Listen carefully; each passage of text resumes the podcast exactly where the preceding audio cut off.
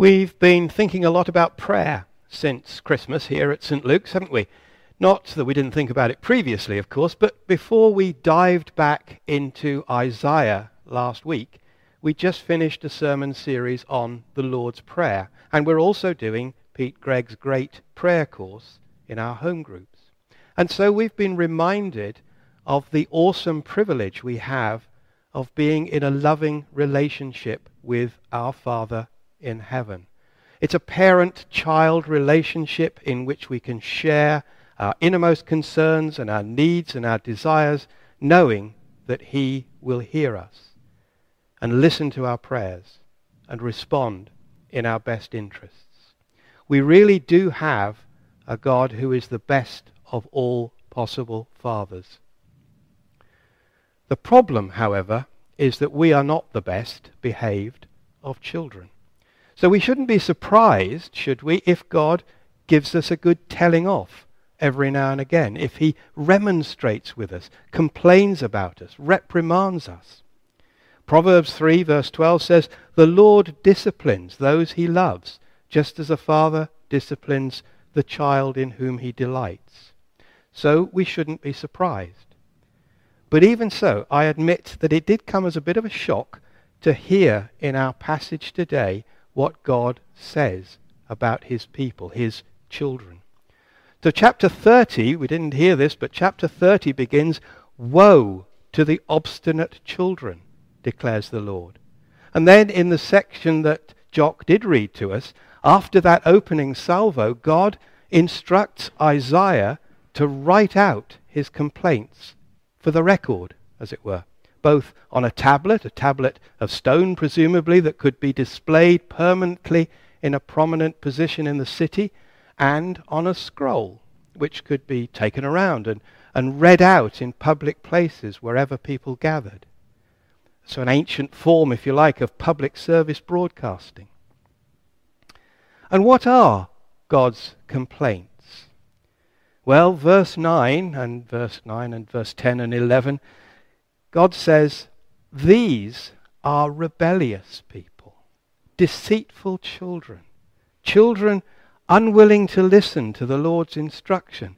They say to the seers, See no more visions, and to the prophets, Give us no more visions of what is right. Tell us pleasant things.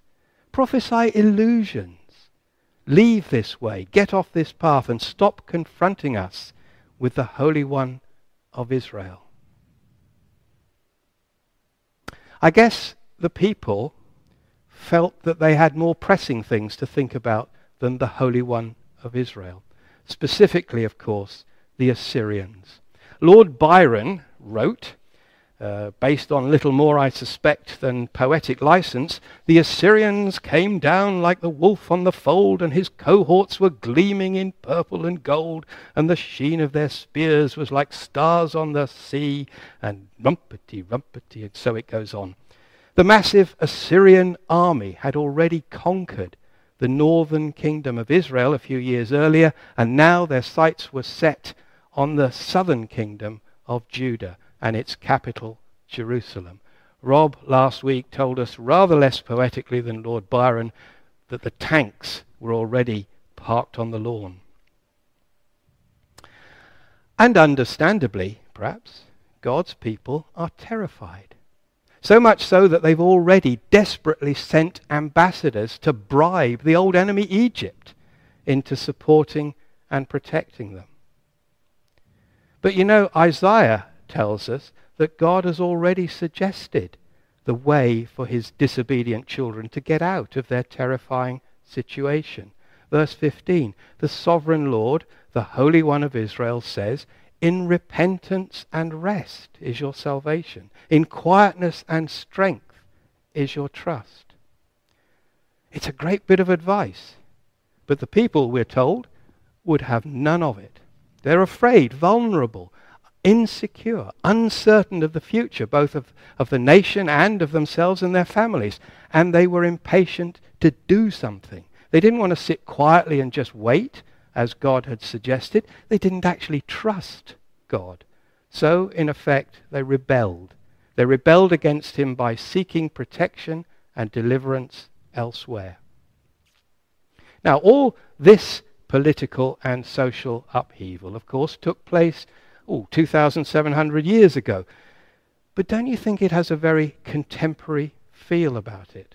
Our 21st century political and cultural backstories are very different, of course, from those of the ancient Near East. But many people in our post Brexit, coronavirus ridden world feel afraid, vulnerable, insecure, uncertain of the future, both of their nation and of themselves and their families, just as much as the people of Judah did in those far off days. And God's message to our generation is the same. In repentance and rest is your salvation. In quietness and trust is your strength. But how many people do we know, our family, friends, neighbors, work colleagues? How many people do we know of?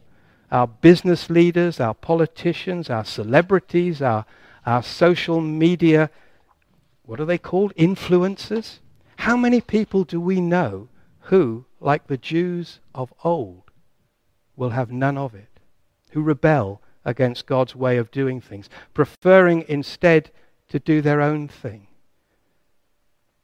tread their own path, unaware that they are, in Shakespeare's words, on the primrose path to the everlasting bonfire.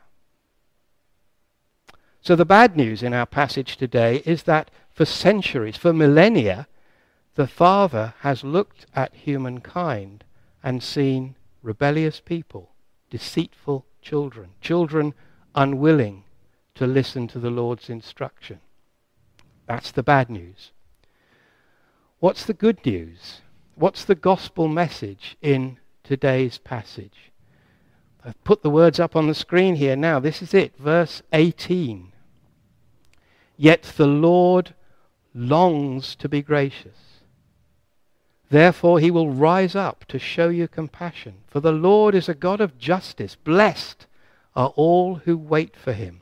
We have a God who longs to be gracious to us and to lavish his blessings on his children, which is good news indeed. And I'm hesitant to, to sort of kind of spoil this feel good factor by talking about some translation issues, but please bear with me. The first words that you've seen on the screen is the version that you heard read to us, which is from the NIV. But now, can I also draw your attention in the next slide to the old King James Version rendering of verse 18? Therefore will the Lord wait, that he may be gracious unto you. And therefore will he be exalted, that he may have mercy on you. For the Lord is a God of judgment. Blessed are all they that wait for him. So, two things. We leave the, the words up there for a moment, but two things. First, the NIV wording, yet the Lord longs, suggests that God wants to be gracious to us despite the fact that we're disobedient, rebellious children, which is in itself pretty wonderful. But the King James Version, notice, says, Therefore will the Lord wait, which implies that, the, that God wants to be gracious to us specifically because we are disobedient, rebellious children. And that, to coin a phrase, is amazing grace, without which, of course, we're doomed. The second thing is that where the NIV says the Lord longs to be gracious, the King James Version has, therefore, will the Lord wait that he may be gracious unto you. And the implication here, I think, is that God is waiting for the right time to be gracious and to lavish his blessings on all who wait for him. Doesn't this remind you of the, the loving father in Jesus' parable of the prodigal son?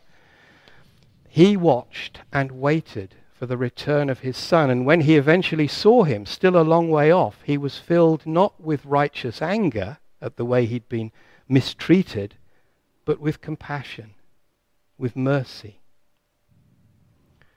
Get rid of the words now, if you like. Thank you. We must be careful, though, that we don't take God's grace for granted. That we don't presume, as Paul says in, in Romans, we don't presume upon the riches of God's kindness and forbearance and patience. Do you not know, says Paul, that God's kindness is meant to lead you to repentance? In other words, it would be wrong to picture God just kind of waiting around passively for us to come to our senses and admit that we've been naughty children. Rather, Isaiah presents God as actively leading us to repentance. Or, as verse 20 says, He's our teacher. Actually, the NIV talks about teachers, plural. But many commentators suggest that the Hebrew word here should be interpreted teacher singular. Teacher with a capital T, the supreme teacher, God, Jesus, the Holy Spirit. All three, all one. So hold that thought as we look at verse 20. Although the Lord gives us the bread of adversity and the water of affliction, in other words, although God disciplines us for our disobedience, our teacher will be hidden no more. With our own eyes, we will see him. And as, as Christians, of course, we see this revelation of God in Christ's incarnation, his life and ministry here on earth to teach us the path of righteousness. So, verse 21 whether you turn to the right or to the left, your ears will hear a voice behind you saying, This is the way, walk in it. And there's something, I think, touchingly intimate in the relationship that God wants to have with us. This still small voice coaxing, cajoling, encouraging us to make the very response that God is waiting, is longing for us to make. The response that will turn our present suffering into future eternal glory. How do we know for sure all this will come to pass? How do we know that we can trust God? That He really will do what He's promised? Well, because, verse 18 again, the Lord is a God of justice. Or in the King James Version, a God of judgment. Now, I don't know about you, but my first thought here is that there's a bit of a disconnect. How do justice and judgment fit with grace and mercy. I mean, I'm all for God's grace and mercy. Heaven knows we need it. But the idea of his judgment is kind of scary. And it's an idea, I think, that's reinforced by phrases in the final couple of sections of chapter 30, like verse 25, for example, the day of great slaughter. Verse 28, nations being shaken in the sieve of destruction. There's some heavy fire and brimstone judgment day stuff in those verses. But of course, as Christians, we shouldn't be scared because God's justice is quite literally our saving grace. Scripture assures us that if we confess our sins, God is faithful and just and will forgive us our sins. And He can forgive us our sins because Jesus took the full force of God's judgment in our place on the cross. And God, being a God of justice, will not demand a second payment for sins already paid for. Jesus has completely satisfied all the demands of God's justice, and so God longs to pour out his grace and mercy on those who will trust in Jesus' sacrifice for the forgiveness of sins. Blessed are all who wait for him grace for our inadequacies, and mercy for our failures. And so, back now finally to God's wonderfully challenging promise, explicitly voiced in verse 15. This is what the sovereign Lord, the Holy One of Israel, says In repentance and rest is your salvation, in quietness and strength. Sorry, quietness and trust is your strength. It's a promise that was rejected by the people of God in Isaiah's day. They would have none of it. But it's a promise that God, our Father in heaven, still extends to his children in our day. Let's pray that we, both as individuals and as the cornerstone team of churches, will accept this promise with joy. Blessed are all they that wait for him. Amen.